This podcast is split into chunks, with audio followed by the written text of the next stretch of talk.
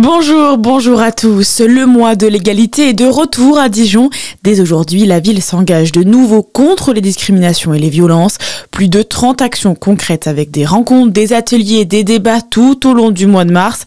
Kildine Bataille Benetz, adjointe au maire en charge de la petite enfance, de l'égalité femmes-hommes et de la lutte contre les violences faites aux femmes, constate une amélioration sur le sujet au micro de Charlie Chevasson. Il y a une amélioration, c'est indéniable parce qu'on en parle davantage, parce qu'on visibilise euh, des sujets qui sont restés longtemps tabous. Je pense à la précarité menstruelle, je pense euh, tout ce qui tourne autour de la santé des femmes globalement. Mais euh, on a aussi une forme de recul parce qu'il y a une montée des conservatismes et que quand les droits des femmes sont mis en lumière, eh bien on a aussi en parallèle ce qu'on appelle un retour de bâton sur des choses, des discours très conservateurs sur, sur la place de la femme dans la famille par exemple. C'est la troisième édition du mois de l'égalité à Dijon.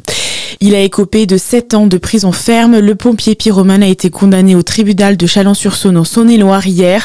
L'accusé de 38 ans est reconnu coupable d'avoir causé des incendies dans plusieurs fermes à Simandre, un petit village de la Bresse, entre juin et novembre 2023. Il a l'obligation d'indemniser les victimes.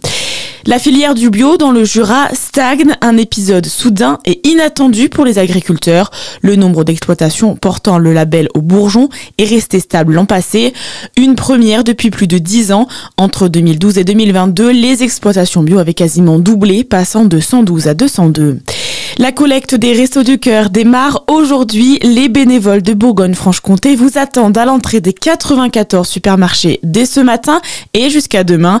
L'association cherche encore quelques bénévoles pour la collecte, notamment à Dijon. L'objectif en Côte d'Or, dépasser les 90 tonnes de denrées alimentaires et de produits d'hygiène.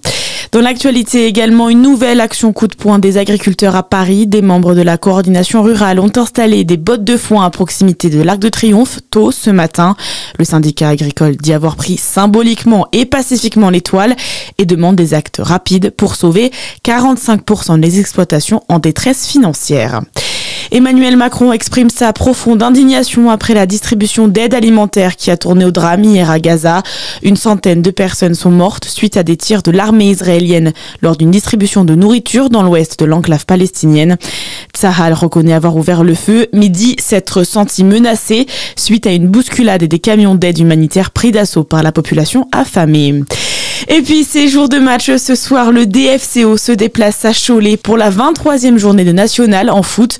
Une rencontre plutôt facile. Ils affrontent le dernier au classement. L'objectif est clair pour les joueurs de Côte d'Or. Gagner pour continuer de se rassurer et conserver la quatrième place au classement. Coup d'envoi à 19h30. À suivre votre météo sur Fréquence Plus.